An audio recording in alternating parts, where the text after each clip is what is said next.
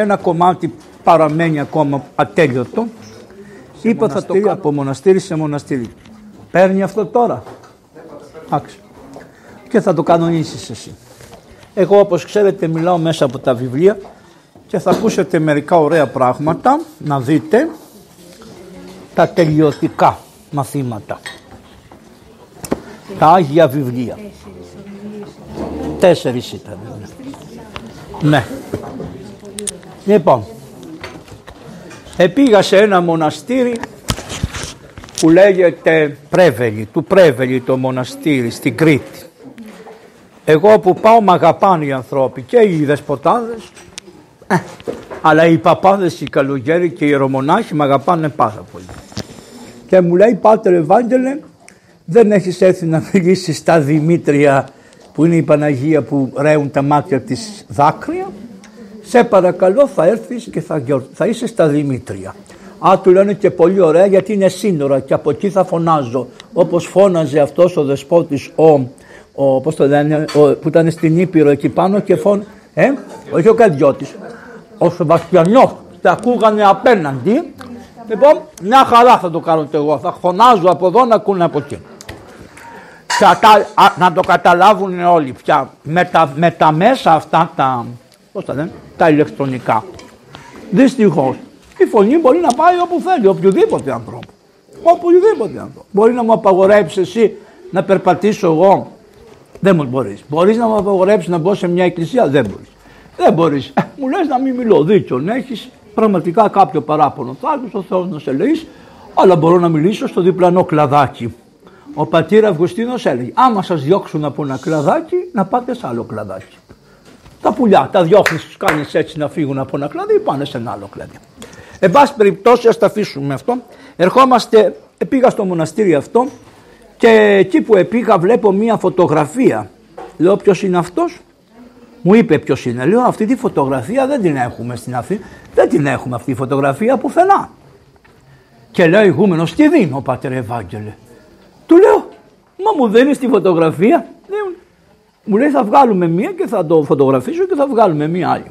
Και μου έδωσε μια αρχαία φωτογραφία. Αυτός είναι ο Άγιος Νικόλαος ο Πλανάς. Το είδατε τι ωραία φωτογραφία του που είναι? Είναι ο Άγιος Νικόλαος ο Πλανάς. Περίμενε να το πάρει το βίντεο. Θα σας διώξω όλες. Ορίστε, να, σας ευλογώ κιόλας. Δεν έχει και η φωτογραφία, δεν χρειάζεται να εικόνα. Κοιτάξτε τι ωραίος που είναι, έτσι. Πρώτον πρώτον, οι άλλες φωτογραφίες τον έχουν καμπούρι, εδώ είναι νέος. Ήτανε αδύνατος, το βλέπεις. Τα, τα χεράκια του, τα είδες πως είναι εδώ. Κρατάει το σταυρό, εδώ, το σταυρό, το Ευαγγέλιο, ωραίος. Αυτό φοράει από μέσα στη χάρη, το οποίο είναι βελουδένιο, ωραίο. Έχει ωραία στολή, οπτές τις απλές. Φανταστείτε τώρα δεξιά να είναι ο Παπαδιαμάντης και αριστερά ο Μωραϊτίδης να ψέλνει. Κολυβάς είναι. Κολυβάς ήταν. Κολυβάς ήταν. Και λέει, είπε ο Αρχιεπίσκοπός μας, να μην εργαλειοποιούμε την πίστη στην πολιτική. Ε? Αυτόν που βλέπετε εδώ, αυτόν εδώ, απεφάσισε η πολιτική να αλλάξει το ημερολόγιο. Και τον διέταξε η Εκκλησία να φύγει από το παλαιό που ήταν ο άνθρωπος, αυτό γνώρισε, και να πάει με το νέο ημερολόγιο. Αυτός ο καημένος, επειδή αγαπούσε την Εκκλησία, είπε «Ωραία, θα κάνω δύο γιορτές. Τη μια γιορτή θα την κάνω με το νέο και μετά από δεκατρείς μέρες θα κάνω και την άλλη γιορτή με το παλαιό». Τι να κάνει ο Άγιος άνθρωπος του Θεού? Κολυβάς ήτανε. Ναξιώτης ήτανε, παράδοση αγιο, αγιοίτικη, αυστηρή και καλή είχε.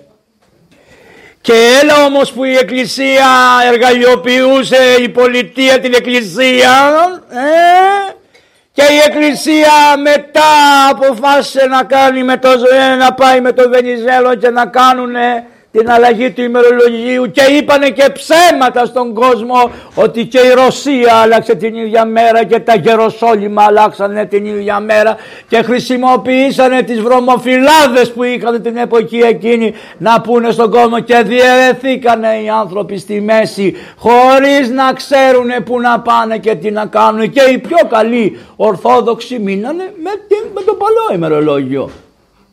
Και μείνανε και επίσκοποι με το παλαιό ημερολόγιο και ένας από αυτούς είναι και αυτός που έμεινε ο Πάρου, έμεινε με το παλαιό ημερολόγιο παροναξίας, νάξος. Οπότε ο καημένος ο, δεσπο, ο παπάς σου λέει εγώ που έχω χειροτονηθεί στην Άξο. Ο δεσπότης μου έμεινε με το παλαιό και εγώ να μείνω με το παλαιό αλλά να κάνω και του νέου αφού είμαι τώρα εδώ στην Αρχιεπισκοπή. Τι κάνανε λοιπόν? Είχανε αστυνομικούς στο κράτος με την ευλογία της Εκκλησίας, δεν είχανε καμία εργαλειοποίηση και τον κυνηγήσανε τον παπά και ο παπάς πήγε μία φορά εικοστή πρώτη Νοεμβρίου αλλά δεν είναι εικοστή πρώτη Νοεμβρίου, βάλε και δεκατρία, πάει πόσο φτάνει έξι Δεκεμβρίου, ε, ε τόσο.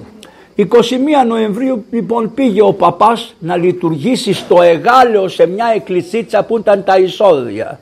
Και ήταν εκεί γύρω αυτό πως το λένε ένα, περιβόλια ήταν εκεί πέρα. Και πήγαν οι αστυνομικοί κρυμμένοι, σουρνάμενοι μέσα λες και πηγαίνανε να πιάσουνε ε, τον Ταβέλη, τον, τον παπά τον Άγιο κατ' εντολή του πρωτοσυγγέλου των Αθηνών. Εργαλειοποιείτε εσείς την εκκλησία. Εσείς την εργαλειοποιήσατε την εκκλησία. Και συγγνώμη δεν είπατε ποτέ. Δεν είπατε ποτέ συγγνώμη. Σας κακοφαίνετε βρε κακομύριδες που μέσα στη Βουλή υπάρχει ένας τώρα και λέει πέντε για το Χριστό πράγματα ρε. Πέντε για το Χριστό λέει. Αν δεν τα πει θα φάει και ξύλο μετά. Αλλά τώρα τα λέει πάντως. Και λέει και για τις εχθρός. Μήπως η εκκλησία πάει με τις εχθρός και δεν το ξέρουμε? Μήπως έχετε αποφασίσει, μήπως έχετε αποφασίσει να, να διαβάζετε τους πεθαμένους και να τους θέλετε να καίγονται? Μήπως έχετε δια, ε, αποφασίσει αύριο να έχετε και καμιά ευχούλα για τους ομοφυλόφιλους? Τι, αποφα... Τι σκεφτόσαστε? Για όνομα του Θεού, αυτός ο γέρος λοιπόν πήγε με την εκκλησία. Ο άνθρωπος πήγε με την εκκλησία. Τι σκεφτόσαστε να κάνετε? Τι τον κάνανε, τον πιάσανε. Ήταν έξυπνος όμως ο γέρος, παρόλο που ήταν λίγο ήταν έξυπνος, είχε μια γυναίκα και της λέει, αυτή της λέει μας μαζεύουνε στα τα καμιλάφια τους. Δηλαδή όταν τους πιάναν τους παπάδες αυτούς, τους πηγαίνανε στην Αρχιεπισκοπή και τους, τους παίρνανε τα καμιλάφια, αυτά τα καμένα. Και είχε γεμίσει ο πρωτοσύγγελος ένα τεράστιο δωμάτιο στην Αρχιεπισκοπή με καπέλα των παπάδων που τους είχαν πιάσει. Τι κάνανε οι άνθρωποι? Λειτουργούσανε με το παλαιό, κανονικές χειροτονίες, μνημονεύανε και τον δεσπότη της περιοχής, δεν ήταν ότι δεν μνημονεύαν κανέναν. Και τους, αντιλαμβάνεστε τι κάνανε, τους, βγα, τους απογεροποιούσανε, τους βγάζαν το καπέλο. Και είχανε μεγα... Γιατί, γιατί το είπε ο Βενιζέλος και είπε της περιοχής εποχής εκείνης, που δεν ξέρω τι διαφωτισμός ήταν και αυτός, Κολυβάς ο άνθρωπος, δεν τελειώσαμε. Το πιάσανε οι αστυνομικοί τον παππού, αλλά δεν του βρήκαν το καπέλο. Οι γυναίκες το βάλανε κάτω από, τα σο... από τις φουστάνες και το φύρανε και φύγανε. Το καταλάβατε? Εμάς δουλεύει, δεν δουλεύει. Λοιπόν, το, το, και το πήρανε σηκωτό και το πήγανε στο πρωτοσύγγελο της Αρχιεπισκοπής Αθηνών. Και του λέει τι κάνεις εσύ? Λέει εγώ λειτουργώ. Γιατί λειτουργείς? Λειτουργώ. Τι γιορτή λειτουργήσες? Λέει λειτουργήσα τα εισόδια της Παναγίας. Μα δεν έχουμε τα εισόδια σήμερα. Εσείς έχετε λέει. Αλλά εγώ λειτουργήσα τα εισόδια με την ημέρα που τα έχετε εσείς και λειτουργάω και τα εισόδια με αυτά που έχει και το ποιμνιό μου, είπε αυτός. Έτσι του λέει είσαι. Ξυρίστε τον. Τον ξυρίσατε. Και τώρα τον έχετε σε λάρνακα και τον προσκυνάτε. Το ξυ... Ήτανε Κολυβάς. Το ξυρίσατε. Το ξυρίσανε και τον κόψανε, το χιλιοκόψανε το προσωπάκι του. Βγάλτε του τα ράσα, του βγάλανε τα ράσα. Γιατί τι είχε κάνει, πήγαινε με άντρες ρε εσείς, γιατί να βγάλει τα ράσα? Που αν πήγαινε δεν θα τα βγάζε τα ράσα τελικά. Γιατί έχει έρθει η ώρα, δεν μιλάμε, δεν μιλάμε, δεν μιλάμε, δεν μιλάμε, δεν μιλάμε, δεν μιλάμε.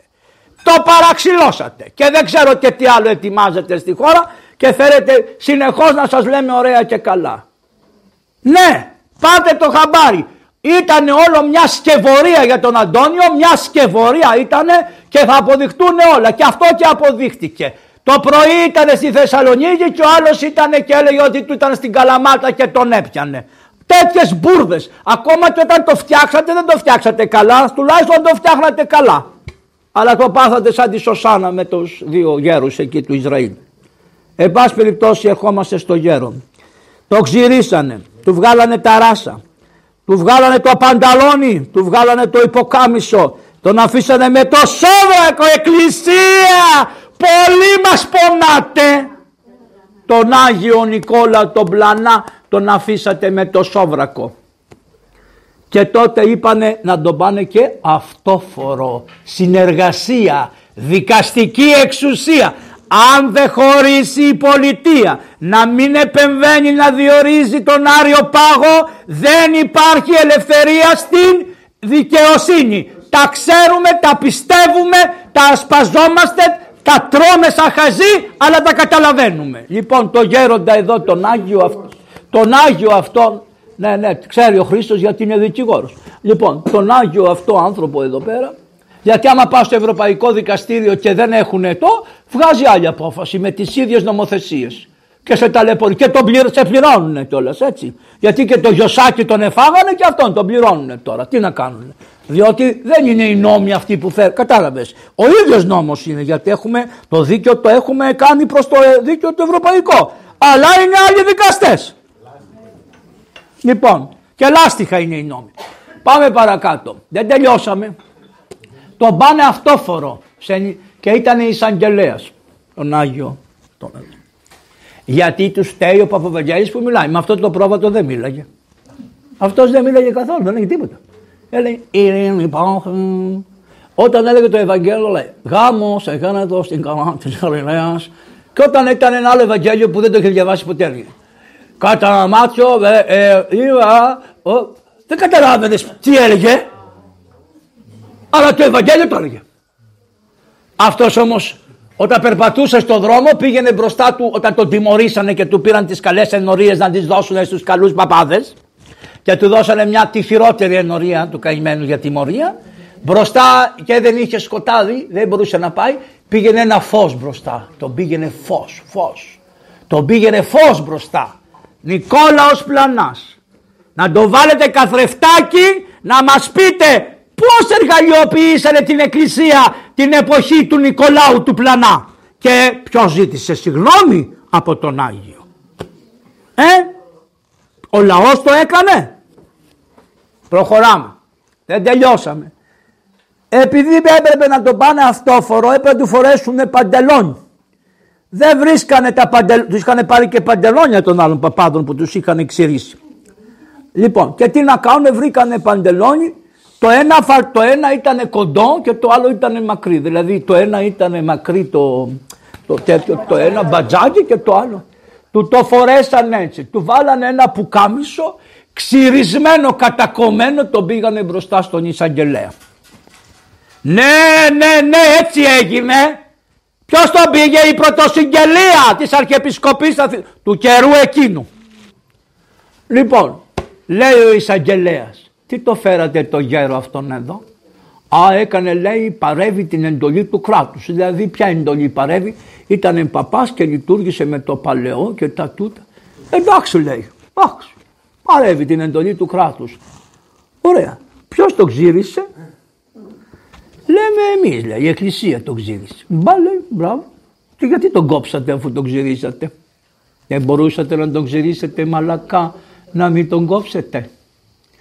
Και αυτό το παντελόνι ποιος του το φόρεσε? Λέει εμείς. Λέει ποιοι? Εσείς, η εκκλησία. Αυτό το παντελόνι είχατε? Δεν είχε ο άνθρωπος παντελόνι? Είχε έρθει, τον πιάσατε χωρίς παντελόνι? Δεν τρέπεστε ρε, τους λέει. Χειρότεροι γίνατε από τους γραμματείς και τους φαρισαίους του Χριστού, τους είπε. Όξο ο δικαστής. Και βγάζει μια απόφαση ο καλός ο δικαστής που θα πιεζόταν και αυτός από το κράτος της εποχής εκείνης. Δεν είναι αγαθά. Φαντάσου τώρα, φαντάσου τότε πως ήταν.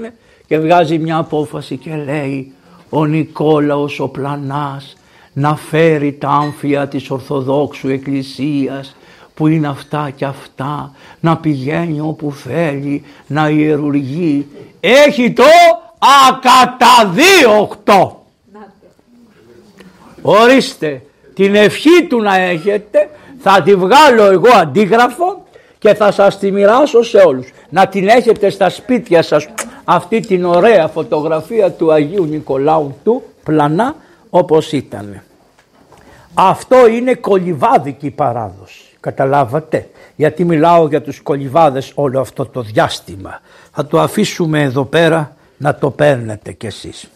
Και πάμε, είχαμε μείνει λοιπόν ότι η κολυβάδικη παράδοση είχε φτάσει μέχρι, είχε φτάσει μέχρι τη Ρωσία. Αυτό θα το τελειώσω στο τέλος. Τώρα θέλω να σας πω τι τραβήξανε οι κολυβάδες. Ένας, τι λέγανε βασικά για μερικά πράγματα, έτσι για να καταλάβετε. Έχω πει, αλλά ακόμα λίγο, αυτός εδώ είναι ο Άγιος Αθανάσιος ο Πάριος. Έχει γράψει πολλά βιβλία, έγραψε και ένα βιβλίο, λέγεται «Απολογία Χριστιανική». Αυτός, όλοι αυτοί οι άνθρωποι υποφέρανε πάρα πολύ από αυτούς που πήγανε και σπουδάσανε στην Ευρώπη και μετά αυτοί πήγανε στη Γαλλία και μάθανε λίγα γαλλικά και γυρίσανε στην Ελλάδα και άρχισαν να τους λένε ότι η σοφία της Γαλλίας είναι πολύ καλύτερη και τα λοιπά και τα λοιπά και διάφορα και αυτά, και φέρανε εδώ και τους λέγανε συνέχεια για ένα όνομα το οποίο λεγόταν Βολταίρος. Όλος ο σκοπός ήταν Βολταίρος, Βολταίρος, Βολταίρος, Βολταίρος, Βολταίρος, Βολταίρος. Λοιπόν, και λέει ο άνθρωπος εδώ, κάνει ένα βιβλίο και προσπαθεί να πείσει τους ανθρώπους ε, και λέει διάφορα πράγματα που κάνανε εκεί οι, οι Γάλλοι στη Γαλλία με το Βολταίρο, αλλά και μερικά Ελληνόπουλα που σηκωθήκανε και πήγανε εκεί πέρα, και τους αρχίζει κατά πρώτον, επειδή ένα άλλο λαό που έπρεπε να καθοδηγήσει και ο λαός αυτός καθοδηγούσε και χαιρότανε που ο χριστιανισμός γκρεμιζότανε στην Ευρώπη, ήταν και οι αδελφοί μας οι Εβραίοι. Λέει λοιπόν ο Άγιος για τους Εβραίους ότι ο Μωυσής ήθελε οι Εβραίοι να έχουν πάντα μία σταθερή πίστη στο Θεό, που ακόμα κι αν έρθει κάποιος υποθέσεως και τους πει άνθρωπε εγώ μπορώ να σου κάνω ένα θαύμα, δηλαδή να σου αναστήσω ένα νεκρό, και αν εγώ σου κάνω αυτό το θαύμα και αναστήσω τον νεκρό θα έρθεις να προσκυνήσεις το Θεό που πιστεύω εγώ? Ο Μωυσής τους είχε προλάβει και τους είχε πει ακόμα και να έρθει ένας και να κάνει θαύματα και τέρατα και σημεία, εσύ θα λες δεν αφήνω τη λατρεία του αληθινού Θεού, γιατί αυτό το θαύμα δεν είναι θαύμα πραγματικό, αλλά είναι παραχώρηση να γίνει το θαύμα, παραχώρησε ο Θεός να κάνει το θαύμα έχον τον διάβολο, ώστε πρώτον πρώτον να εξετάσει αν εσύ πιστεύεις αληθινά σε μένα.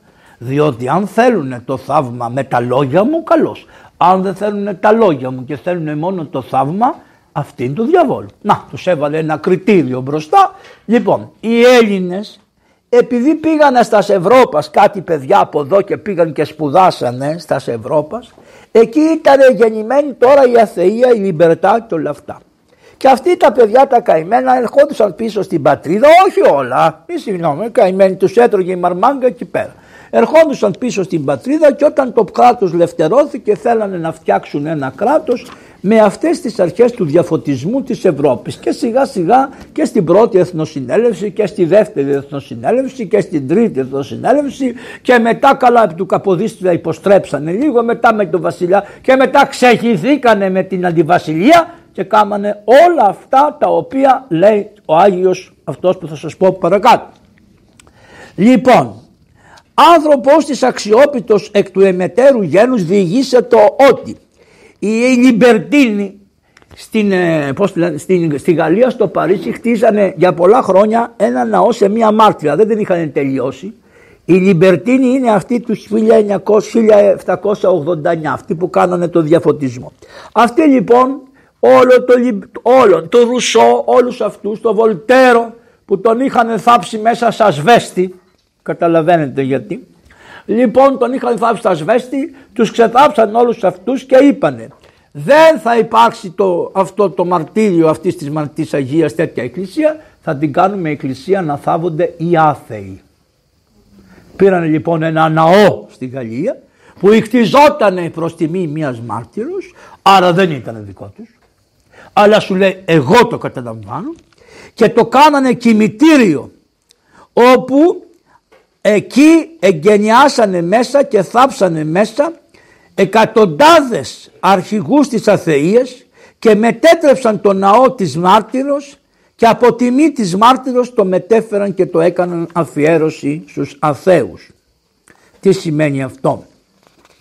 Ότι στη Δύση είχαν αρχίσει αυτό το οποίο έχει πια σήμερα φανερωθεί εδώ τελείως.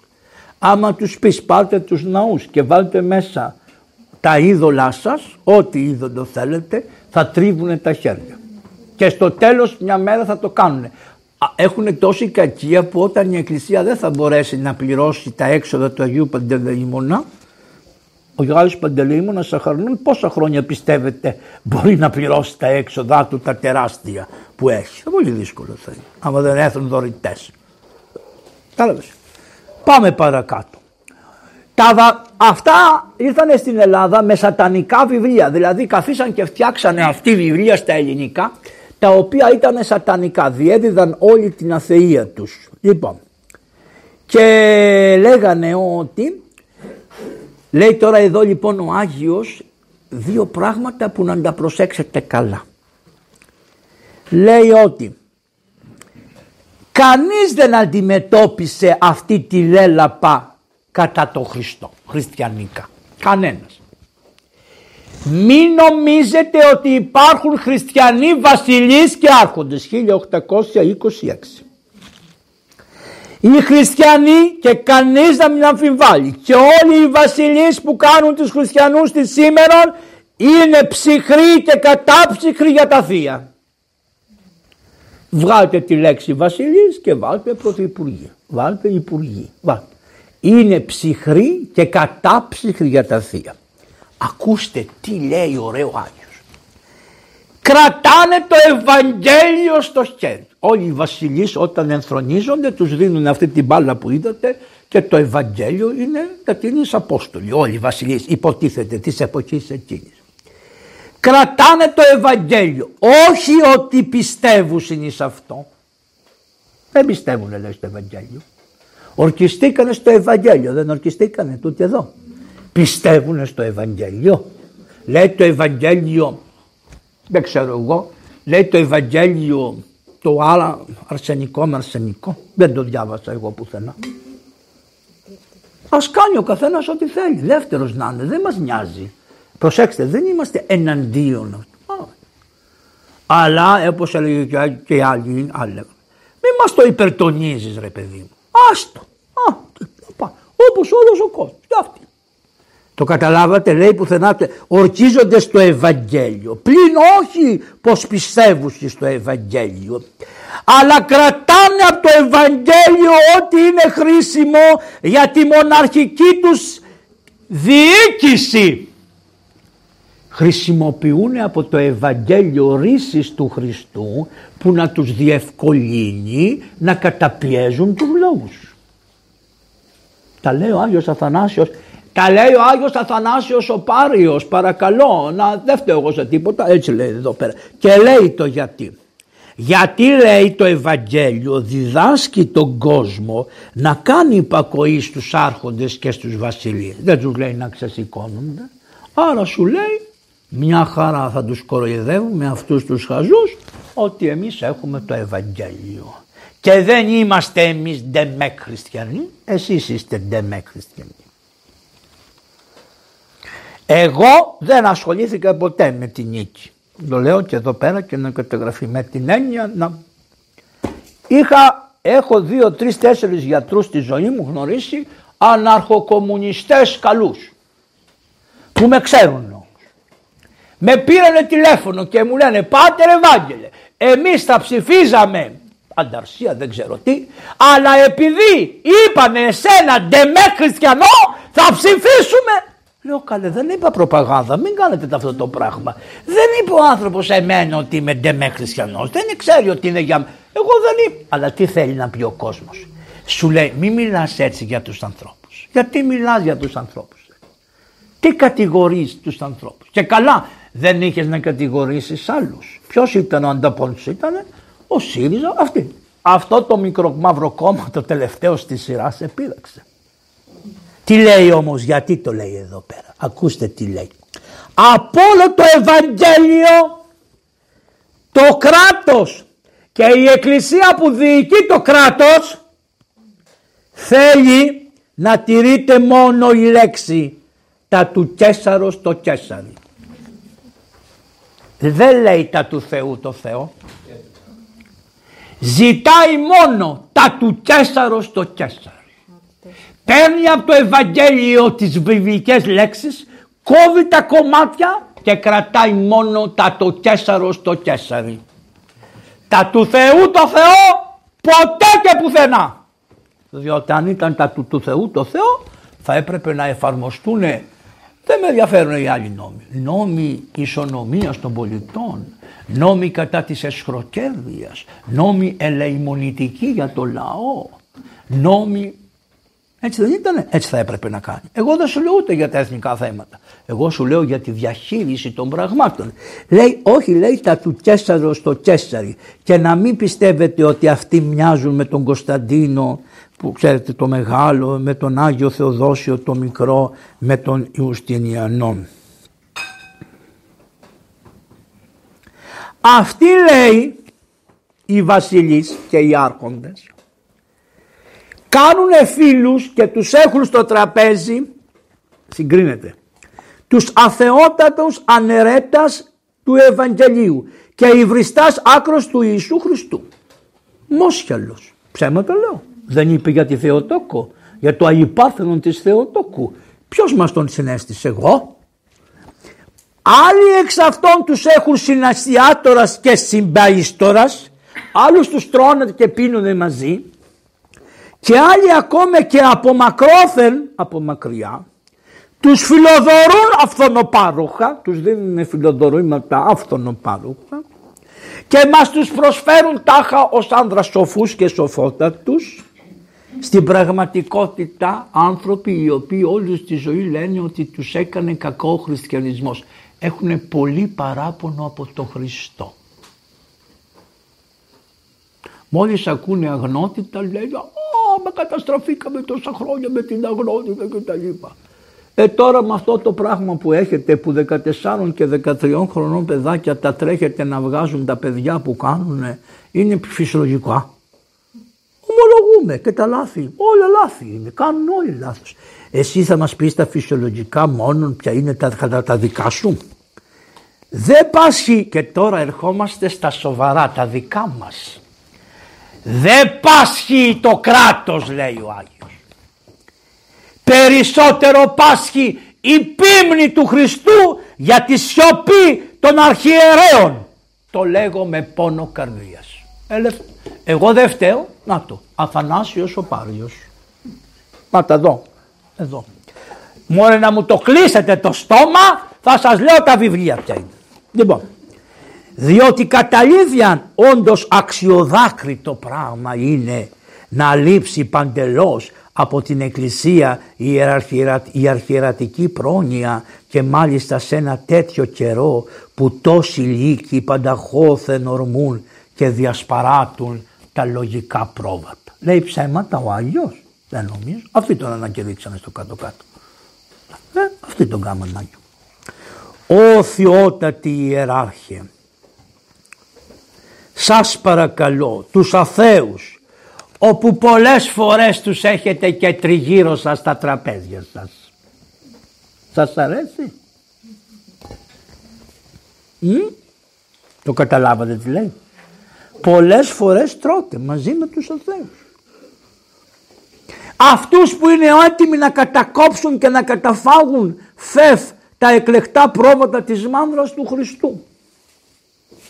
Ρε εσείς τους λέει, δια τους εκτιρμούς του Ιησού Χριστού, όπου επερεποιήθηκε εσύστησε τη λογική ταύτην πίμνην που σας έδωσε, και για τη χύση του Παναγίου Πνεύματος, το, και, τη χύση του Παναγίου του αίματος. Μη λείπετε από το χρέος που έχετε για το λαό. Μην ξεχνάτε το χρέος σας για το λαό. Έχει μεγάλη δύναμη ένας λόγος που βγαίνει από το στόμα ενός ιεράρχη όταν παρουσιάζεται και φανερώνει τον τύπο του Χριστού, και μάλιστα αν έχει και βίο τέτοιο που πλησιάζει στο Χριστό. Λέτε στους χριστιανούς σας να προσέχουν από όλους αυτούς που έρχονται από την Ευρώπη και μάλιστα βγαίνουν από τα σχολιά και τα ακαδημίας της Ευρώπης. Οι περισσότεροι που πάνε, πάνε μισοχριστιανοί, μισοί χριστιανοί, και γυρίζουν μισοχριστιανοί. Μισούνε το χριστιανισμό και τελείως γυρίζουν άθεοι. Και είναι φοβερό, λέει, τι παθαίνουν. Εάν ένας χριστιανός προσπαθήσει να κάνει έναν ορθόδοξο, δεν έχει τόσο ζήλο όσο έχουν αυτοί για να βλάψουν τους απλούς ανθρώπους και να τους πάρουν το Χριστό. Έχουν τόσο ζήλο να σου βγάλουν το Χριστό από την καρδιά, όσο δεν έχεις εσύ ζήλο να κάνεις έναν χριστιανό. Αυτοί έχουν τόσο ζήλο και χρησιμοποιούν τέτοιες μεθόδους. Πότε γράφτηκε το βιβλίο? Το χίλια οκτακόσια εξήντα πενήντα. Το καταλάβατε? Τα βλέπετε πως είχαν τα ωραία τους και τα καλά τους. Το τελειώνω, φεύγουμε από εδώ. Αυτός είναι ο Άγιος Αθανάσιος ο Πάριος. Υπήρχε ένας άλλος Άγιος περίφημος, Χριστοφόρος Παπουλάκος. Άλλος αυτός. Άλλη μορφή. Αυτός λοιπόν, επειδή τους τα έλεγε χήμα και τσουβαλάτα στους παπάδες, στους δεσποτάδες, γιατί φύγανε και από την Κωνσταντινούπολη για να έχουν με το κράτος καλά, με τους αστούς, οι αστοί θέλανε πάντοτε να έχουν την εκκλησία μαζί τους. Δηλαδή, τι θέλανε? Να κάνουν παράτες, να κάνουν τους γάμους τους, να πάνε να βάλουν στέφανα στα κεφάλια, εκείνα, τα άλλα, εξοδεύουν λεφτά. Η εκκλησία όμως όχι να τους διδάσκει τη διδασκαλία της, όχι. Να είναι, πώς το λένε αυτό, φοκλόρ. Θέλανε την εκκλησία για φοκλόρ. Γιατί αυτό, είναι αυτό, αυτό το πατρίδα, θρησκεία, οικογένεια που το λέγαν κατά κόρον. Το πήρε και η Χούντα και το, κάνε, το κατέστρεψε. Είναι τεράστια η διαφορά από αυτή που είχαν οι πατέρες μας οι Έλληνες. Πρώτον, δεν είχαν τη λέξη θρησκεία. Πουθενά δεν είπε ο Κολοκοτρώνης ότι για τη θρησκεία θα πολεμήσω. Έλεγε για την πίστη. Η θρησκεία είναι ένα μάτσο από εντολές και μαγικά κόλπα που προσπαθεί ο άνθρωπος από τη γη να φτάσει στο Θεό. Η πίστη είναι κάνεις έτσι και λες δώσ' μου Κύριε, και έρχεται ο Θεός και σου δίνει. Δεν πας εσύ στον ουρανό, έρχεται ο ουρανός σε σένα. Τεράστια διαφορά. Γι' αυτό και εμάς τα παραθύρια μας δεν είναι έτσι που πας στον ουρανό. Είναι έτσι σαν τη γλώσσα που σε σκεπάζει. Να είναι έτσι. Βλέπεις. Έλα εδώ να σε σκεπάσω. Να τους. Όχι, μη σε βάρει το βίντεο και μετά θα έχεις και εσύ τα μπράβο. Λοιπόν, έτσι. Το καταλάβατε πως είναι τα παραθύρια τα δικά μας? Σαν τη γλώσσα, γιατί κατεβαίνει πάνε, πως λέει, εξού κατέχε, εκ του, ναι, ναι, συγκατάβαση, αλλά το είπαμε προηγουμένως, εκ του Θεού, από σένα λέει ότι πάνε δόρημα τέλειον, άνωθεν εστί, τέλειον, τέλειον, καταβαίνον εκ του Θεού, εκ του, εκ του, εξού βαθός των φώτων, των φώτων, φως είναι και κατεβαίνει. Δεν πάει το δικό σου το, πως το λένε αυτό που έχουν το φακό σε σένα. Το φως κατεβαίνει σε εσένα. Πού πας ρε κακομοίρη? Λοιπόν, θα πούμε τώρα για αυτόν. Και αυτός από τους Κολυβάδες ήταν. Σκέφτονται να τον κάνουν Άγιο. Νομίζω ότι θα σου την κάψω τη δουλειά. Άμα τα πω αυτά θα ξανακάνουν πίσω, να ξέρεις Άγιέ μου. Αλλά δεν πειράζει. Τους ανακάτεψε και τον πιάσανε. Και το κλείσανε σε ένα σκοτεινό αμπάρι και του δώσανε ένα φροντιστή να τον φροντίζει, ονόματι Κατσιπόδη. Ε, και μόνο που το λέγανε Κατσιπόδη, καταλαβαίνεις. Δεν του έδωσε ένα ποτήρι νερό, τον τυραννούσε μέρα νύχτα, δεν του έδωσε ψωμί. Ποιες λέει παππού, α, του πήγαινε λοιπόν εκεί που τον είχαν στα υπόγεια μέσα στα μπάρια και τον εκτύπαγε και το έλεγε το στόμα και του βάζε κρασί. Λέει, παιδάκι μου, εγώ δεν πίνω κρασί. Γιατί δεν πίνεις κρασί? Γιατί είμαι καλόγερος, του λέει, δεν πίνω κρασί. Δεν πίνεις κρασί, εγώ θα σου δώσω κρασί και θα σε σκοτώσω και με το κρασί που θα πίνεις θα πας στον παράδεισο χαρούμενος, του έλεγε. Η εξουσία, οι χωροφυλάκοι, δεν τα είχαμε ποτέ καλά με τους χωροφυλάκους, να τους πεις των δεξιών αυτών που μας λέγανε. Χωροφυλάκοι ξέρουμε τι είναι, όλες οι εξουσίες που τις δια... Κοίταξε να δεις, σήμερα ας πούμε βασίλευε ο Βενιζέλος, την άλλη το ένα το πρωί ήρθε ο Κωνσταντίνος. Οι χωροφυλάκοι το πρωί δέρνανε τους Κωνσταντινικούς και την άλλη μέρα δέρνανε τους Βενιζελικούς. Όποιος τους δίνει διαταγή τα τρως το ξύλο. Δηλαδή έτσι δεν είναι, έτσι. Καταλάβατε? Δηλαδή τι πιστεύετε, είναι με το λαό? Μόνο τα μοναστήρια είναι με το λαό. Τα μοναστήρια τα μικρά. Ένα μοναστήρι έκανε ένα λάθος και πήρε το νερό γιατί δεν είχε νερό και το έβαλε. Το έβαλε το νερό σε μια δεξαμενή για τα καζανάκια. Και μόλις τραβήξανε το πρώτο καζανάκι, η πηγή που έβγαζε το νερό, αυτή το καζανάκι τραβάγανε εκεί, η πηγή στέρεψε απάνω. Τι συμβαίνει, τι συμβαίνει, τι να συμβεί? Αφού πήρες το νερό που το είχε βρει ο Άγιος για τους πατέρες, να μου το κάνεις για τον καζανάκι, καλά να πάθεις. Λοιπόν, και πιστεύουν, γιατί και το καζανάκι είναι, η διαχρήση ανάλογη είναι όταν το πουλάς το νερό. Μπαίνεις στο κόλπο των νερών. Χριστός και Παναγία. Ποιος το σκέφτηκε? Βλέπετε, αυτό δεν είναι εργαλειοποίηση της Εκκλησίας? Να πηγαίνουμε και να φτιάχνουμε τέτοια εμφιαλωτήρια και να τους δίνουμε τις άδειες που αν ήθελε ένας άδεια, ένας στοχός δεν θα μπορούσε να την πάρει. Δεν τελειώσαμε. Αφού τον εμαστίγωσε, τον έκαμε να ξεράσει αίματα, ο Άγιος έλεγε, σε ευχαριστώ Θεέ μου που μ' αξίωσες να κακοπάθω για την αγάπη σου. Βοήθησε τον άνθρωπο που με βασανίζει να βρει το δρόμο. Είναι σφαίρα ο άνθρωπος, είναι Χριστός, είναι Ιωάννης, είναι Στέφανος, σφαίρα, βζαν, όλοι. Και φτάνουμε στον, στον παπά, στον πλα, πώς το λένε, στον, και στον Νικόλα τον Πλανά και φτάνουμε και στον Παπουλάκο τον Χριστοφόρο, είναι τα ίδια, ολόιδια. Έλεγε τίποτα, μισούσε, όχι δεν μισούσε. Από την αγάπη έλεγε να μείνετε πιστοί σε αυτά που μάθατε από τους Αγίους Πατέρες.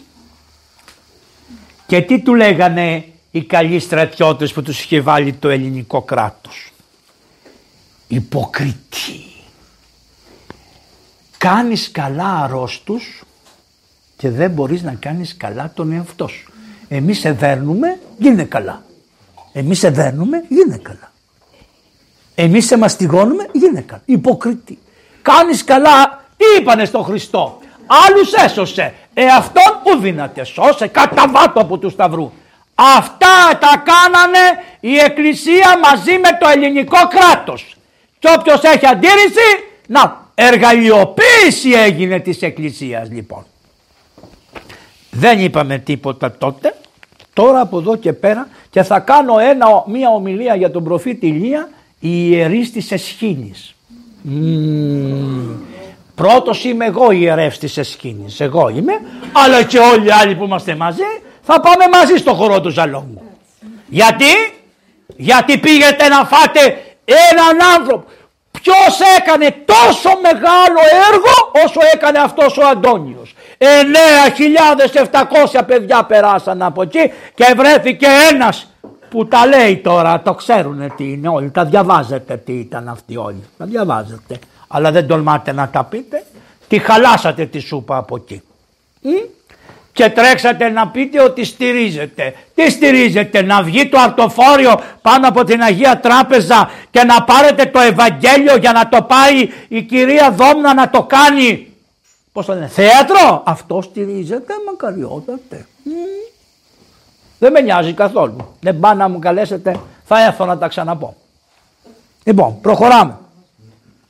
του λόγου σου λέει που είσαι θαυματουργός και γιατρεύεις τους άλλους, για δεν γιατρεύεις το βρωμοτόμαρό σου. Ωραία, θεολογική άνθρωποι. Τέλος πάντων, μετά το βάλανε σε ένα άλλο καράβι, το είχε ένας Ιδραίος. Οι Ιδραίοι όμως είχαν τον προφήτη Ηλία. Ο προφήτης Ηλίας ήταν κολυβάδες. Είχαν λοιπόν επικοινωνία με τους κολυβάδες και σεβόντουσαν τους καλογέρους. Και ο Ιδραίος του φέρθηκε με τον καλύτερο τρόπο. Ο Ιδραίος του Αγίου. Τον περιποιήθηκε, του έφερε γιατρούς και του καθαρίσαν τις πληγές. Το βλέπετε τι επίδραση έχει ένα μοναστήρι κολυβάδικο στο λαό που είναι από γύρω. Πάμε παρακάτω. Τέλος πάντων, και στις πέτσες τον βοηθήσανε και τα λοιπά. Η Ιερά Σύνοδος έκανε ένα λάθος και έστειλε μια, ένα γράμμα σε όλο τον κόσμο και τον έβριζε τον καημένο τον Χριστοφόρο κατ' εντολή του, του, του Όθωνα. Μην πάτε μακριά. Ο λαός λοιπόν έβριζε μετά την Ιερά Σύνοδο. Ποιος τα είχε, ποιος σας έφταιγε? Εσείς πήγατε και ανακατευτήκατε. Ας αφήνατε την πολιτεία να βγάλει τα μάτια της. Τι, άστος. Εμείς τα λες δεν συμφωνούμε. Τι του γράφατε, γράμματα του λαού. Σου λέει γράμματα, είχαμε τον Πατριάρχη, μας έστελνε τους αφορεσμούς. Τώρα έχουμε τούτους εδώ και κυνηγάνε τους Αγίους ανθρώπους. Τέλος πάντων προχωράμε. Τον πιάσανε και τον βάλανε φυλακή. Στη φυλακή που το βάλανε μέσα, του αφήσανε να έχει τα βιβλία του, γιατί αυτός έκανε ακολουθίες. Και τον εβάλανε φυλακή στο Ρίο, αυτές οι φυλακές του Ρίο εκεί πέρα. Και τι κάνανε? Τον είπανε εγκληματία. Όλους τους άλλους τους κάνανε πλημέλημα. Εσύ τα ακούς δικηγόρε, που είσαι παραρίο πάγο. Τον είπανε ότι αυτός είναι ο εγκληματίας. Οι άλλοι είναι, θα πάνε σε πλημέλημα. Ο Φλαμιάτος που ήταν η μεγαλύτερη μαφία της υποθέσεως σε αυτή την υπόθεση, λοιπόν τον εβγάλανε ότι είναι πλημέλημα. Γιατί? Γιατί τον υποστήριζε ο τσάρος της Ρωσίας. Και σου λέει τα παιδάκια αυτά που είναι της φιλορθοδόξου εταιρείας να τα σκεπάσουμε όσο μπορούμε. Αυτόν τον μαύρο χαζό το γέρο που πάει με το σταυρό στο χέρι να τον εβάλουμε. Και άμα τον εσκοτώσουμε αυτόν θα το κλείσουν και άλλοι το στόμα. Τι κάνουνε οι καλοί άνθρωποι, αυτοί που τους στήριζε η Εκκλησία την εποχή εκείνη? Πάνε και βρίσκουν ζωγράφους και ζωγραφίζουν γυμνές και γυμνούς να κάνουν αμαρτίες. Και στο γέροντα στο σκελί που ήτανε του τα πετάγανε κάτω από, το, από, το τραπε, από, το, από την πόρτα και ο γέροντας νόμιζε ότι τους στείλανε κάποιο χαρτάκι, κάποιο μαντάτο και το επήρε και το άνοιξε και είδε τις σκηνές. Για να καθαρίσει το μάτι του από αυτό που είδε έμεινε τρεις μέρες και τρεις νύχτες χωρίς φαγητό. Ποιο φαγητό? Αυτό που δεν του δίνανε. Δεν ξέρω, καταλαβαίνετε. Τι είναι αυτά? Τι είναι αυτά? Τι είναι αυτά? Ξέρεις τι λέγανε οι άνθρωποι? Με τον Τούρκο ήμασταν καλύτερα. Αλήθεια σας λέω. Είχανε λυσάξει οι άνθρωποι. Σου λέει τι είναι αυτά? Αυτά, γι' αυτό εμείς αγωνιστήκαμε να ελευθερωθούμε. Τούτη είναι η ελευθεριά. Ή πολυδουλωθήκαμε χειρότερα και δέκα οικογένειες πήρανε τις περιουσίες όλες και μας καταπιέζουν και φέρουν και τα παιδιά τους που είναι άθεα και μας διοικούν εδώ στον κόσμο και τι θα γίνει. Δεν τελειώσαμε. Λοιπόν, τσίτσιδες γυναίκες λέει. Και μετά τι του κάνανε? Επειδή δεν είχε νέα να μάθει στη φυλακή, του λέγανε ο γέροντάς σου λέει υπέκυψε, τα πέταξε τα ράσα και παντρεύτηκε μια χήρα. Για να τον κάνουν να γονατίσει. Του λέγανε ότι ο πνευματικός του τα πέταξε τα ράσα και παντρεύτηκε μια χήρα. Ωραία. Και έλεγε αυτός δεν το πιστεύω, αλλά εντάξει μπορώ να το πάθω κι εγώ. Να η ταπείνωση αμέσως. Ήτανε προφυλαγμένος, πίστευες στο Θεό, προφυλαγμένος, η Αγία Ταπείνωση. Λοιπόν, δεν φοβόταν να πάει στο δικαστήριο. Πήγε στο δικαστήριο, λοιπόν, τον πήγαν στο δικαστήριο δικηγόρε και τον παρουσιάσανε μπροστά να γίνει κρίση. Κόσμος μιλούνια, θα τους γδέρνανε όλους. Και του λέει το δικαστήριο. Λέει, έχετε δικηγόρο? Ναι, λέει. Ποιος είναι? Ο Κύριος ημών Ιησούς Χριστός. Είπε. Ποιος είναι ο δικηγόρος? ο Κύριος ημών Ιησούς Χριστός. Αυτός θα είναι παράσταση υπερασπίσεως, είπε ο Γιάννης. Ωραίο δεν είναι, ε? Αυτό που είπε ο Χριστός, βρε μη φοβόσαστε, εγώ θα είμαι κοντά σας. Δεν έχεις άλλους μάρτυρες, λέει, έχω, λέει, μάρτυρες όλο το λαό, αρκεί να τον αφήσετε να έρθει, να καταθέσει. Για αφήστε το λαό να καταθέσει και θα σας αποδειχτεί τους μάρτυρες που έχω. Και τότε η Εκκλησία, επειδή φοβήθηκε ότι ο λαός θα πιέσει τους δικαστές και θα το πάθουνε σαν το Κολοκοτρώνη με τον Τερτσέτη, προλαβαίνει η Εκκλησία και τρέχει το σύστημα και λέει να ματαιώσετε τη δίκη τελείως και να μας παραδώσετε σε κρίση εκκλησιαστική εμάς το γέροντα. Θα αφήσει να τον κρίνουμε εμείς. Το καταλάβατε? Λοιπόν, ναι, και τον παραδώσανε και η Ιερά Σύνοδος απεφάσισε ισόβια φυλακή στο μοναστήρι της Παναχράντου στην Άνδρο. Επειδή όμως ο Παπουλάκος είναι μεγάλος ιεροκήρυκας, θα μπει στο μοναστήρι, θα μπει σε κελί με σίδερα και θα έχει πάντα αστυνομικό να τον φυλάει για να μην τον πλησιάζει κανένας. Ωραία. Η Εκκλησία το αποφάσισε. Με συγχωρείτε, τι μας λέτε για, πώς το λέει, εργαλειοποίηση της Εκκλησίας? Μπορείτε να μας πείτε αυτά τι ήτανε και πότε αλλάξατε? Άμα αλλάξατε, σε τι γίνατε δημοκρατικότερο? Δεν βλέπω. Ναι, μπράβο.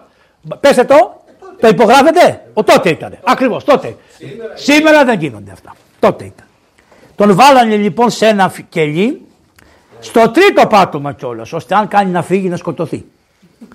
Σιδερένει ο φράγμα στους φεγγίτες, αμπαρωμένη η πόρτα και απ' έξω ένα φύλακα. Το μόνο που τον αφήνανε αυτόν τουλάχιστον ήταν να μπορεί να βγαίνει, να πηγαίνει στην εκκλησία και να κοινωνάει. Τον αφήσανε να κοινωνάει. Ενώ τον Κολοκοτρώνη η Ιερά Σύνοδος του είχε απαγορέψει να κοινωνάει. Δεν εργαλειοποίησε η Σύνοδος την πίστη? Να τον εβάζανε φυλακή. Τι δουλειά είχαν να πούν να μην κοινωνάει ο Κολοκοτρώνης? Ε, τι είναι αυτά? Λοιπόν, μη μας τα λέτε. Και να σας πω και κάτι άλλο. Μήπως εγώ αναθεμάτισα το Βενιζέλο στο πεδίο του Άρεως? Ποιος πήρε πέτρες και έγραψε ανάθεμα? Οι συνοδικοί πήρατε και πήγατε και αναθεματίσατε το Βενιζέλο. Τότε δεν εργαλειοποιηθήκατε από το κράτος? Ζητήσατε καμιά συγγνώμη? Τι σας ενοχλεί ο λαός, πώς σκέφτεται και τι θέλει να κάνει? Και τι λύσα ήταν αυτή? Να τρέχετε από πόρτας. Α, μήπως δεν θέλατε τελικά να ακούσατε μέσα στη Βουλή ότι οι αμβλώσεις δεν είναι σωστές? Αυτό τελικά. Γιατί αν δεν μπαίνανε αυτοί, δεν θα λέγανε οι αμβλώσεις δεν είναι σωστές. Τελικά ήταν να μην, δεν το θέλετε αυτό, να το ξέρουμε. Τι θέλετε επιτέλους? Πάει με το Ευαγγέλιο, δεν... τι είναι αυτά τα πράγματα? Προχωρούμε παρακάτω. Ο κόσμος άρχισε να πηγαίνει, χιλιάδες κόσμος. Και λέει ο ηγούμενος, ωραία, θα φτιάξουμε το μοναστήρι. Δόξα σε ο Θεός που φέραν τον άνθρωπο εδώ να τον αγιάσουνε. Έρχεται ο κόσμος να το δει. Θα χτίσουμε το μοναστήρι, θα κάνουμε επισκευές, θα φέρνουν λάβια, θα φέρνουν ξύδια, θα περάσουμε μια χαρά με το φυλακισμένο. Ναι. Τι, τον πρώτο χρόνο πεθαίνει ο δεσπότης της περιοχής εκεί και έγινε ένας άλλος δεσπότης με αυτούς τους τιμίους τρόπους, με τον καλό τρόπο, ξέρεις, συγνωριμίες και τα λοιπά. Εκλέξανε έναν άλλον δεσπότη και ο δεσπότης πήρε την μπαστούνα και πήγε πρώτα πρώτα να δει τον Παπουλάκο στη φυλακή που ήταν. Μπαίνει μέσα, ο Παπουλάκος ήταν έτσι έξω εκεί και έκανε μια βόλτα γύρω από την εκκλησία, τον αφήνανε. Έκανε υπόκληση, δεν του φίλησε το χέρι, έκανε υπόκληση. Και του λέει, είναι πολύ ωραίο, το έχετε ακούσει, αλλά δεν μπορείτε να θυμηθείτε που ήταν αυτό. Αυτόν τον, τον δεσπότη τον λέγανε, κάπως το λέγανε, περίμενε να, το, να σας πω πώς το λέγανε, ωραίο είναι αυτό. Λοιπόν, τον δεσπότη το λέγανε, το λέγανε Μητροφάνη Οικονομίδη. Τον βλέπει ο Άγιος, ρε μπράβο και εσύ ρε Μήτρο, δεσπότης έγινες. Αυτό είναι και αυτό το περίφημο που λέει «Και εσύ μωρέ Μήτρο έγινες δεσπότης». Το έχετε ακούσει σαν παροιμία έτσι που το λέει ο λαός πολλές φορές. «Ρε Μήτρο και εσύ δεσπότης», λέει. Τώρα θα προκόψει η εκκλησία. Σηκώνει τη μαγκούρα ο δεσπότης και του την έσπασε στις πλάτες του ανθρώπου. Ωραία. Πολύ ωραία. Κολυβάδες ήσαν. Τι είχανε, σας έχω πει το χαρακτηριστικό, είχανε αυστηρότητα στον εαυτό τους, απόλυτη τήρηση των, πατρι, των πατρικών παραδόσεων και δεν γονατίζανε μπροστά σε τίποτα. Η γλώσσα τους, ευθύς άνθρωποι. Και είχανε και την εσωτερική πνευματική ζωή, κομποσκήνια, προσευχές, μετάνοια, Κύριε Ιησού Χριστέ ελεησόμε, συγχωρητικότητα όσοι θέλεις, αλλά η αλήθεια αλήθεια. Δεν τα αναμειγνύανε τα δύο. Προχωράμε λοιπόν, είπε αυτό και τον είχανε στη φυλακή. Και μια μέρα πάνε εκεί κάποιοι ανθρώποι και λένε ότι σε ένα χωριό που λέγεται Άρνη στην Άνδρο οι κάτοικοι το έχουν χάσει τελείως. Σκοτώνονται, μοιχεύουν και τα λοιπά. Πάει στο Χριστό, γονατίζει και λέει «Κύριε, μήπως πρέπει να μ' ανοίξει την πόρτα να πάω να τους κάνω κανένα κήρυγμα και να γυρίσω». Φυλακή τον είχαν μέσα στα μπουντρούμια και το βράδυ που κοιμόταν βλέπει ένα φως, ακούει την μπάρα να ανοίγει, δεν βλέπει κανέναν και ακολούθησε το φως. Κατέβηκε τα σκαλιά από τον τρίτο όροφο, πέρασε μπροστά από την αυλή και πήγε στο χωριό Άρνη και κάθισε και κήρυτε στον κόσμο τρεις μέρες και τρεις νύχτες. Το πρωί ξανακλειδωμένο το κελί. Πάει ο αστυνομικός να ανοίξει την πόρτα, άφαντος ο γέρος. Καλά, εδώ απ' έξω ήμασταν και τον φυλάγαμε όλη τη νύχτα. Δεν σας θυμίζει την Ανάσταση του Χριστού? Ε, βλέπετε τι θαύματα κάνει ο Θεός. Μα που στο καλό είναι. Έφυγε, τόσκασε, πόπο θα μας κάψει ο βασιλιάς, θα μου κλείσει το μοναστήρι η σύνοδος να λέει τώρα γούμενος. Ε, βέβαια, αυτό είναι το πρόβλημα. Αυτά είναι τα προβλήματα. Ο καθένας κοιτάζει την παρτάλα του. Την τρίτη μέρα το βράδυ το φως το ίδιο το ξανάφερε μέσα. Πέρασε μπροστά από το φρουρό, δεν είδε τίποτα. Ανοίγει η πόρτα, περνάει μέσα. Περνάει, πάει στο κελί του, κάθεται. Το πρωί ξανά ανοίξει, του χτυπάει την πόρτα, λέει ανοίξτε. Λέει μέσα είσαι, μέσα είσαι. Πώς πέρασε, ούτε ξέρω. Και πέθανε νομίζω τα Χριστούγεννα, άρχισε να αρρωσταίνει και από εκείνη την ημέρα έψερνε, ωραία. Λοιπόν και από εκείνη την σιγά σιγά σιγά σιγά και κοιμήθηκε. Τώρα η Ιερά Σύνοδος δεν ξέρω αν τον θάψαν και μέσα στο κελί. Λοιπόν, δεν τα θυμάμαι τα υπόλοιπα μέχρι εκεί, δεν μπορώ να τα θυμηθώ όλα. Λοιπόν, τι σημαίνει. Και τώρα σκέφτονται λοιπόν και έχουν κινηθεί αρκετοί αδελφοί και νομίζω ετοιμάζεται να τον αγιοκατατάξουν κι αυτόν. Πώς το βλέπετε. Γιατί ο Άγιος Νεκτάριος, τι νομίζετε, Κολυβάς ήταν, στοιχείο πήγε. Εκείνοι που είχαν τη νέα μονή ήταν Κολυβάδες, ήταν κι άλλα μοναστήρια. Ένας γέροντας πνευματικός που είχε εκεί πέρα ήταν Κολυβάς, από εκεί τα πήρε. Και τι έπαθε κι άλλος Νεκτάριος, τον κυνηγήσανε μέχρι θανάτου. Και τώρα τον κυνηγάνε ακόμα. Γιατί ο Άγιος έφτιαξε ησυχαστήριο το μοναστήρι. Και τώρα αποφασίσανε, ξέρετε ποιοι, δεν σας λέω, τι θέλουνε τώρα. Τη Διαθήκη του Αγίου να την καταργήσουνε και να πούνε ότι να το κάνει μοναστήρι. Μα πώς θα το, αφού το, η Διαθήκη του αυτή ήταν του Αγίου.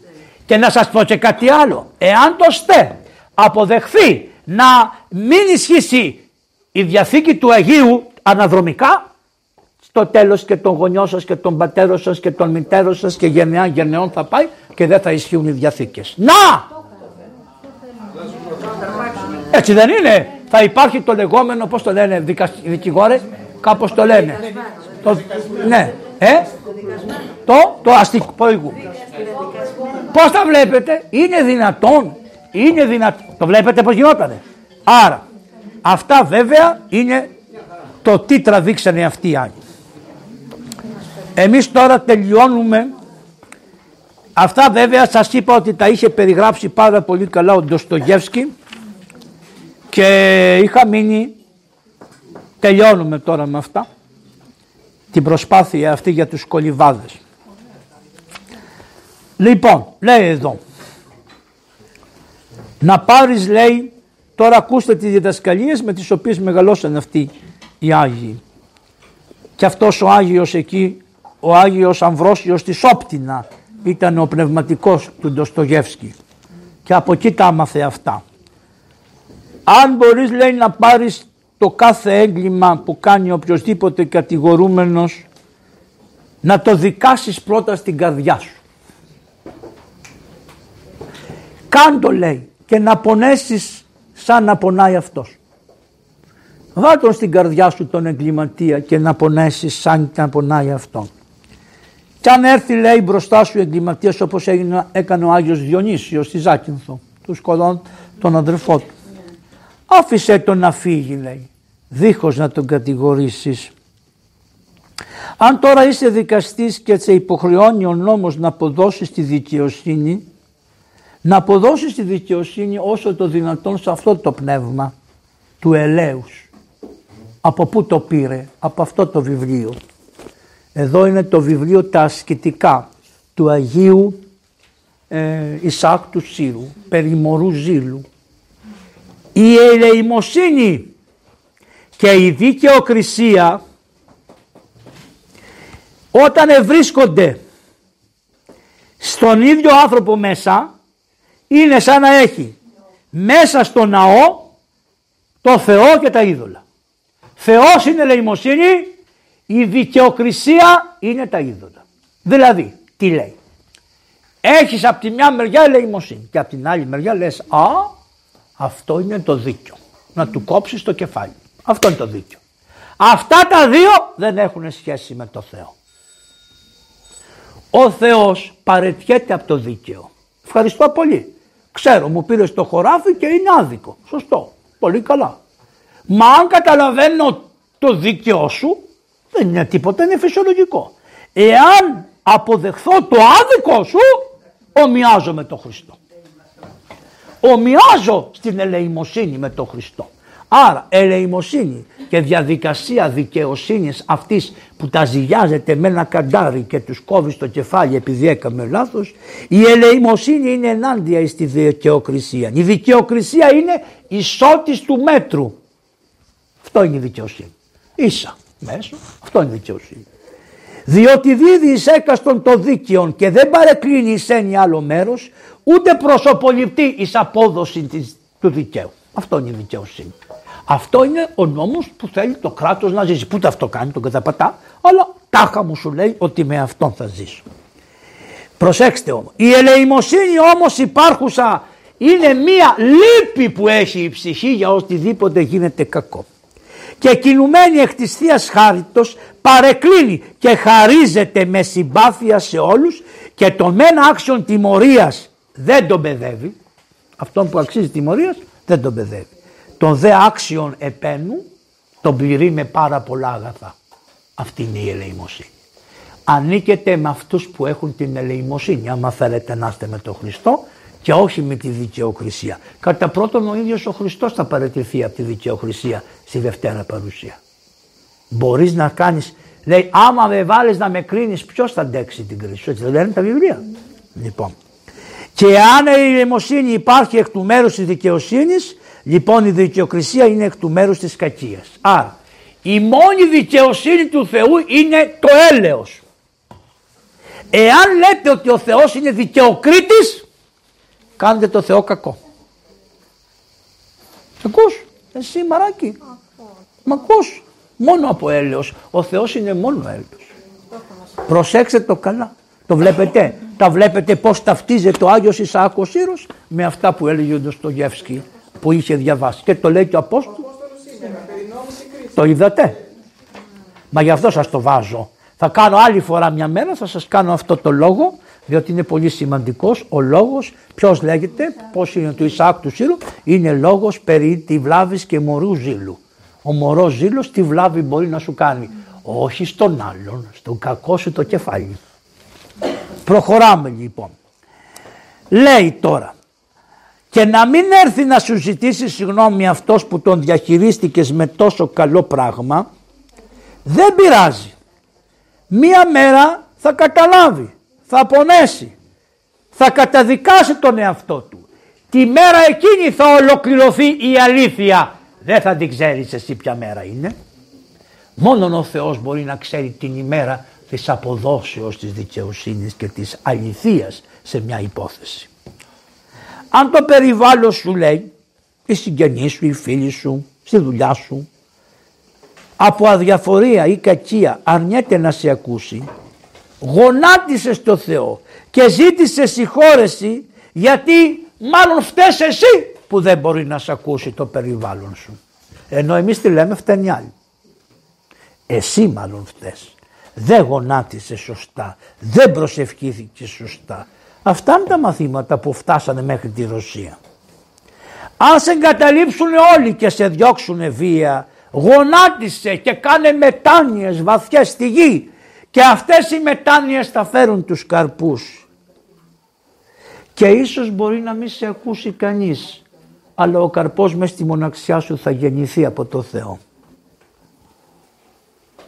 Αν αγαναχτείς και εκνευρίζεσαι με την κακουργία των ανθρώπων και θέλεις να τους εκδικηθείς, και μόνον αυτό το αίσθημα που έχεις μέσα σου ότι θέλεις να τους εκδικηθείς, να το φοβάσαι περισσότερο από όλα στον κόσμο. Είσαι βαριά άρρωστος κατά τον Χριστό. Να βάζεις στον εαυτό σου την ίδια ποινή που θα έβαζες αν ήσουν εσύ ο ένοχος σε οτιδήποτε πράγμα. Γιατί θα μπορούσες να διαφωτίσεις τον κακούργο και μόνο με το να είσαι εσύ καλός. Αλλά δεν είσαι καλός. Και τον κακούργο τον αφήνεις κακούργο, γιατί εσύ είσαι κακούργος κρυφός, και πολλές φορές είσαι κρυφός κακούργος και ποτέ δεν είσαι αληθινά καλός. Δεν πειράζει, ας χτυπάει.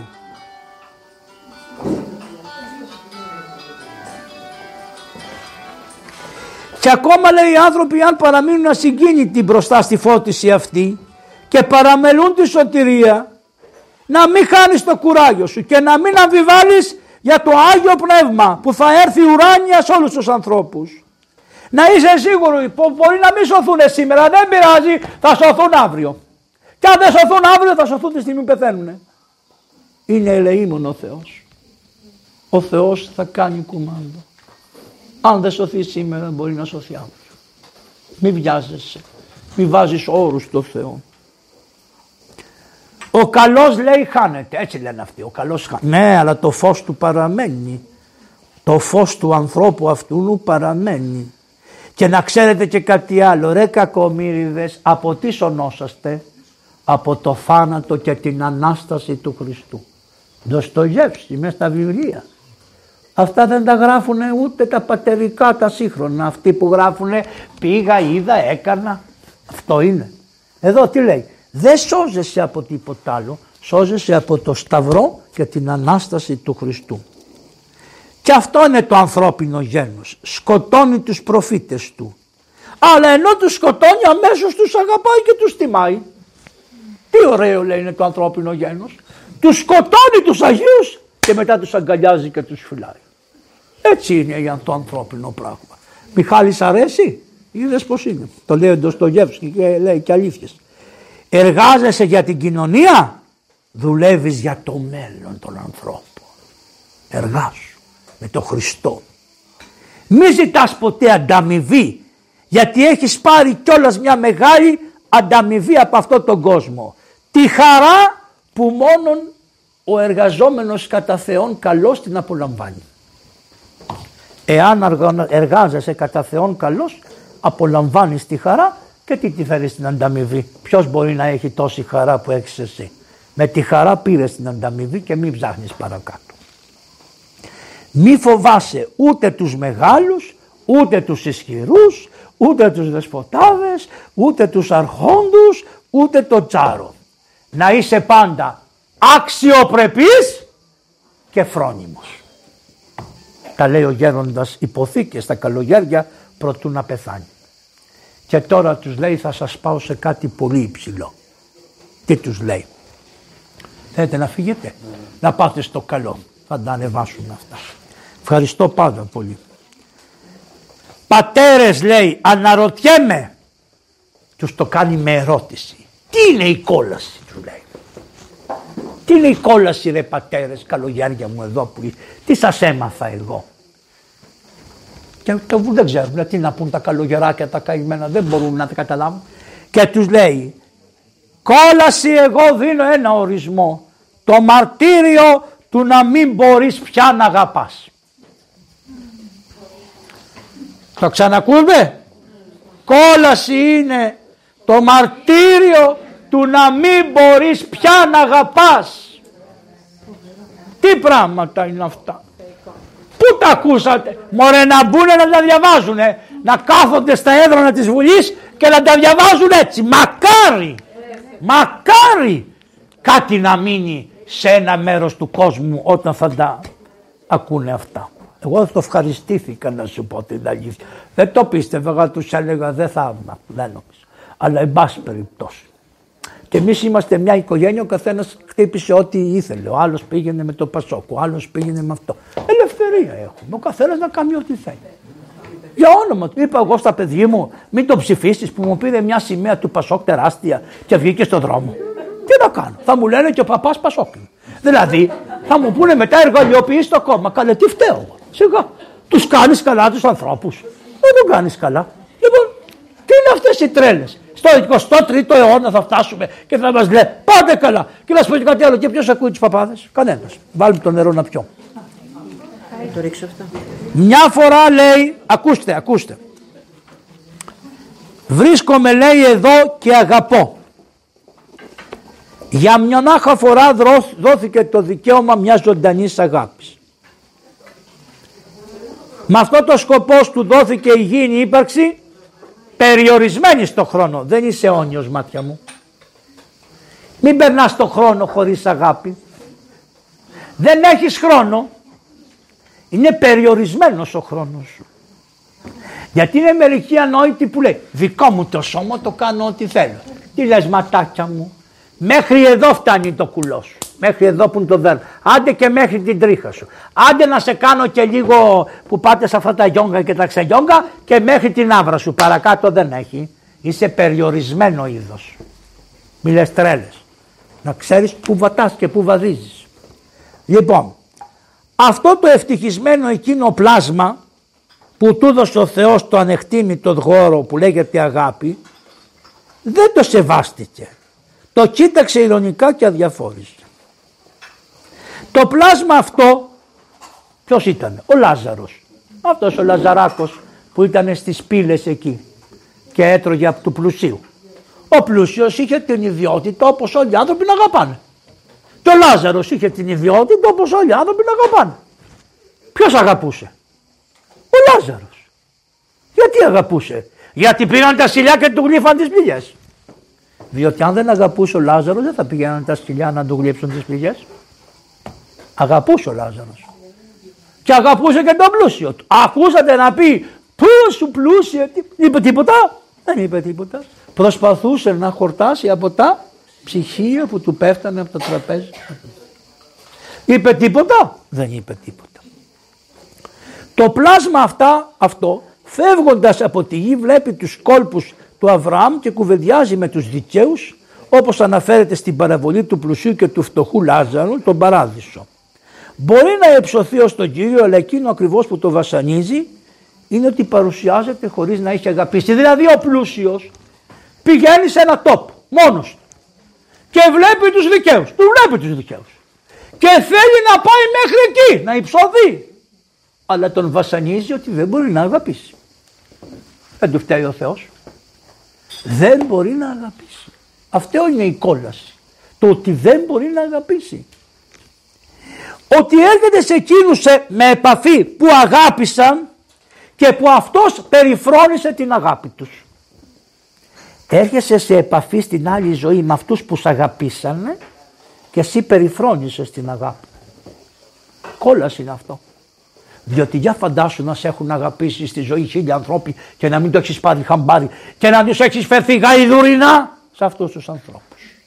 Και να παράβλεψες την αγάπη. Και αυτό κόλασης θα είναι. Τι λέει λοιπόν. Γιατί βλέπει ξεκάθαρα τα πράγματα και τι λέει. Τώρα έχω τη γνώση και παρά τη δίψα μου για αγάπη. Γι' αυτό είπε δίψω. Τι δίψα. να πιει νερό, σιγά, γιατί εκεί έχουν νερό, τι δίψα. Λίγη αγάπη, λίγη στοργή, λίγη προδέρμα. Αυτό που λέει αγάπη, αυτό το θέλω. Θέλω μια, ένα ανταχτάρισμα, θέλω λίγη αγάπη. Και όμως αυτή η αγάπη τώρα πια δεν αντιπροσωπεύει καμιά θυσία. Γιατί η αγάπη είναι θυσιαστική και επιταχάνεται μόνο στη γη με τη θυσία. Χωρίς θυσία δεν επιταχάνεται αγάπη. Άρα στην άλλη ζωή δεν έχεις να κάνεις κάποια θυσία για να επιτύχεις αγάπη. Μάτια μου. Έκλεισε. Γι' αυτό είπε ο Χριστός το πανηγύρι. Τέλειωσε. Χτυπάνε τις πόρτες οι άλλες, λέει δεν σας ξέρω, δεν ανοίγω, δεν μπαίνετε. Όχι δεν θέλω εγώ. Δεν έχετε λάβεις συλλαμπάμβες. Τι να σας κάνω. Γιατί η γήινη ζωή μου τελείωσε και ο Αβραάμ δεν θα δροσίσει έστω και μια σταγόνα ζωντανό νερό. Τη φλογερή μου δίψα και την ψυχική μου ανάγκη για αγάπη που με καίει τώρα, αφού αυτή την αγάπη την περιφρόνησα στη γη. Η ζωή και ο χρόνος τέλειωσαν τώρα. Θα έδινα με χαρά τη ζωή μου για τους άλλους, αλλά δεν μπορεί πια να γίνει αυτό, γιατί η ζωή που μπορούσα να θυσιάσω στην αγάπη πέρασε και τη χωρίζει μία άβυσσος από τη σημερινή μου ύπαρξη. Τι του είπε? Μεταξύ ημών και ημών χάσμα μέγα εστί. Δεν μπορείς να περάσεις εσύ από εδώ και αυτός από εκεί. Το καταλάβατε?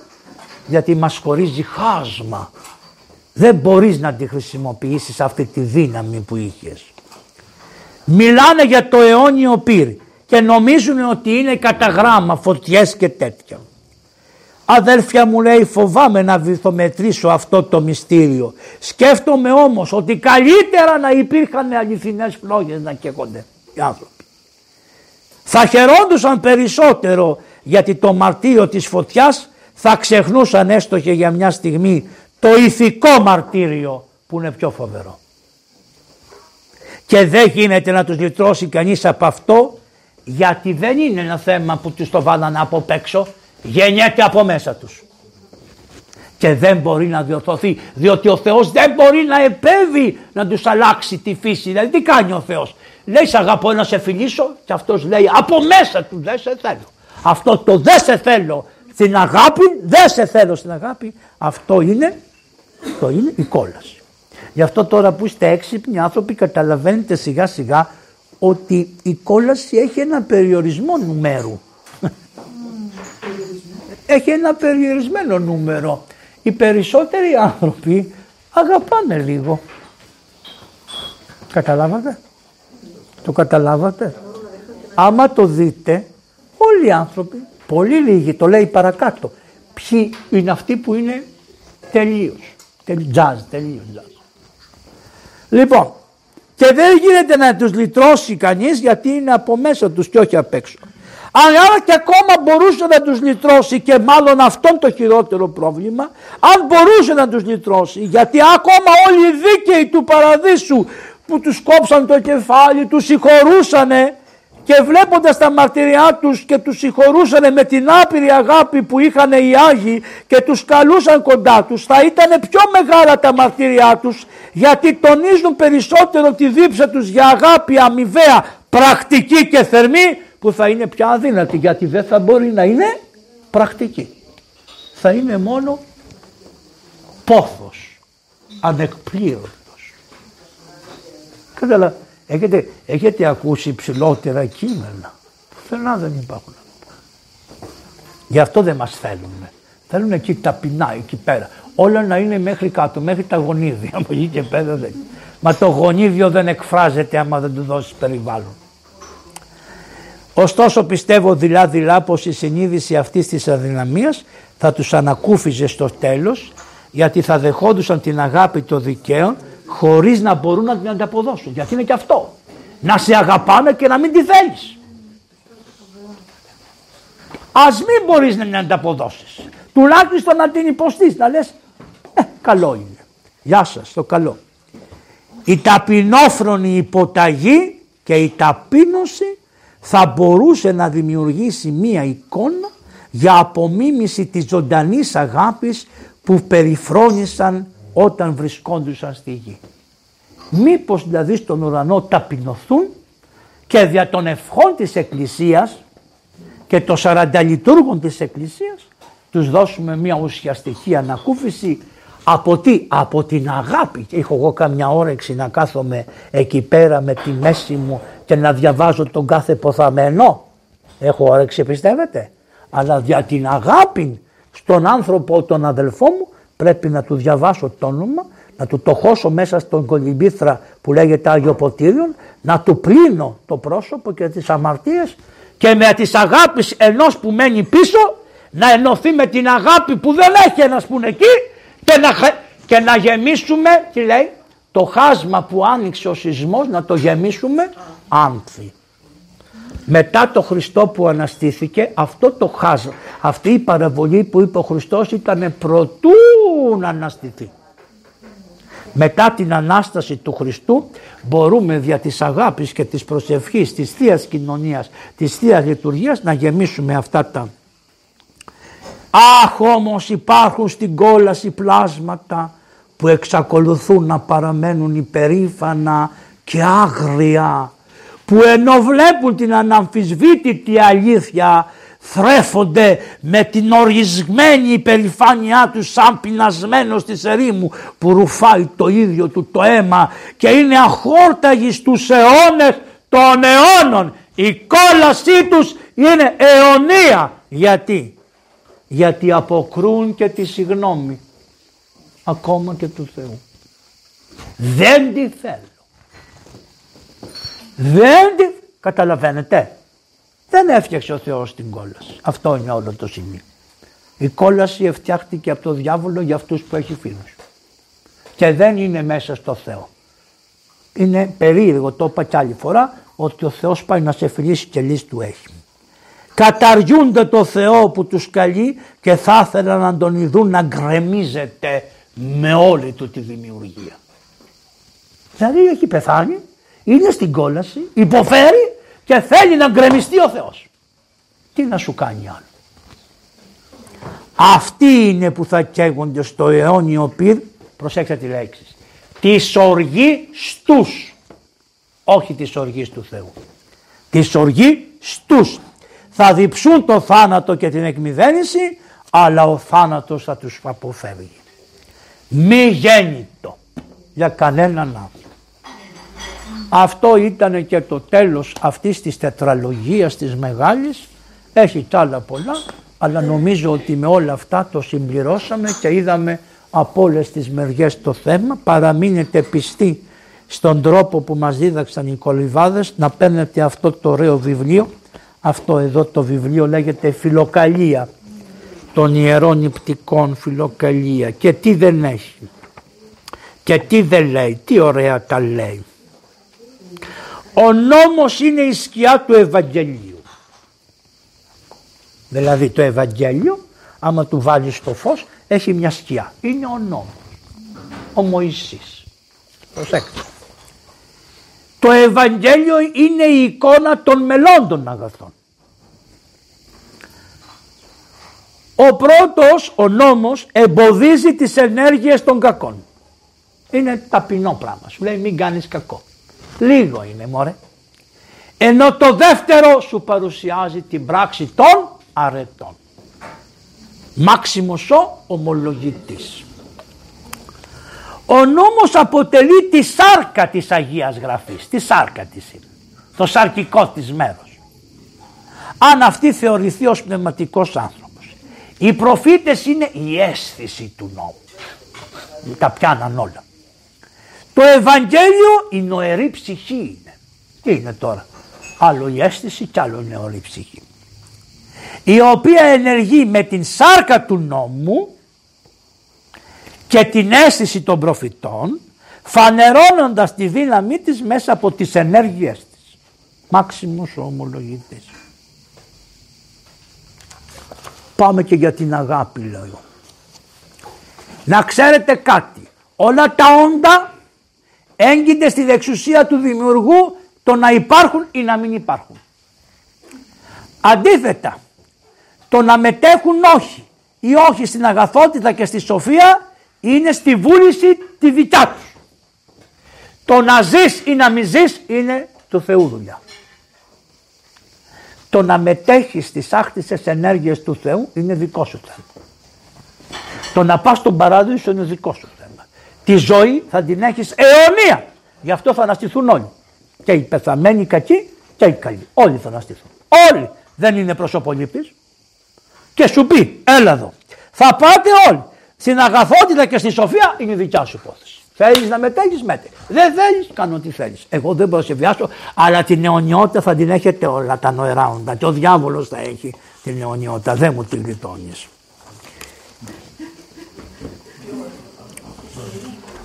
Και πάμε και κάτι άλλο και φεύγετε. Κάθε αμαρτία γίνεται για την ειδονή. Να περνάμε καλά.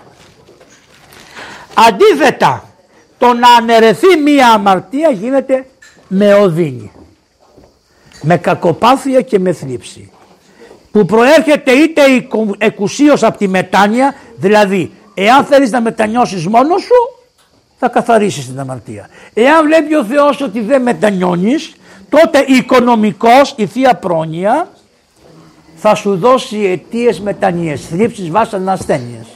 Και αυτές θα σε μαλακώσουν να μετανιώσεις. Διότι αν δεν κρίναμε τους εαυτούς μας, δεν θα υποκείμεθα στη Θεία Κρίση. Εάν όμως κρινόμαστε από τον Κύριο, παιδαγωγούμαστε, ώστε να μην καταδικαστούμε, να μην ξέρουμε τον Κύριο όταν θα φύγουμε για να πάμε να δούμε τον Κύριο. Στο Θεό που φώτισε αυτούς τους Αγίους και γράψαν όλα αυτά και γεννήσανε τόσους άλλους Αγίους, πολύ μεγάλους Αγίους, γεννήσανε πολύ μεγάλους Αγίους. Αρμόζει η τιμή και η δόξα, τώρα και πάντα και στους αιώνας των αιώνων. Αμήν. Αμήν.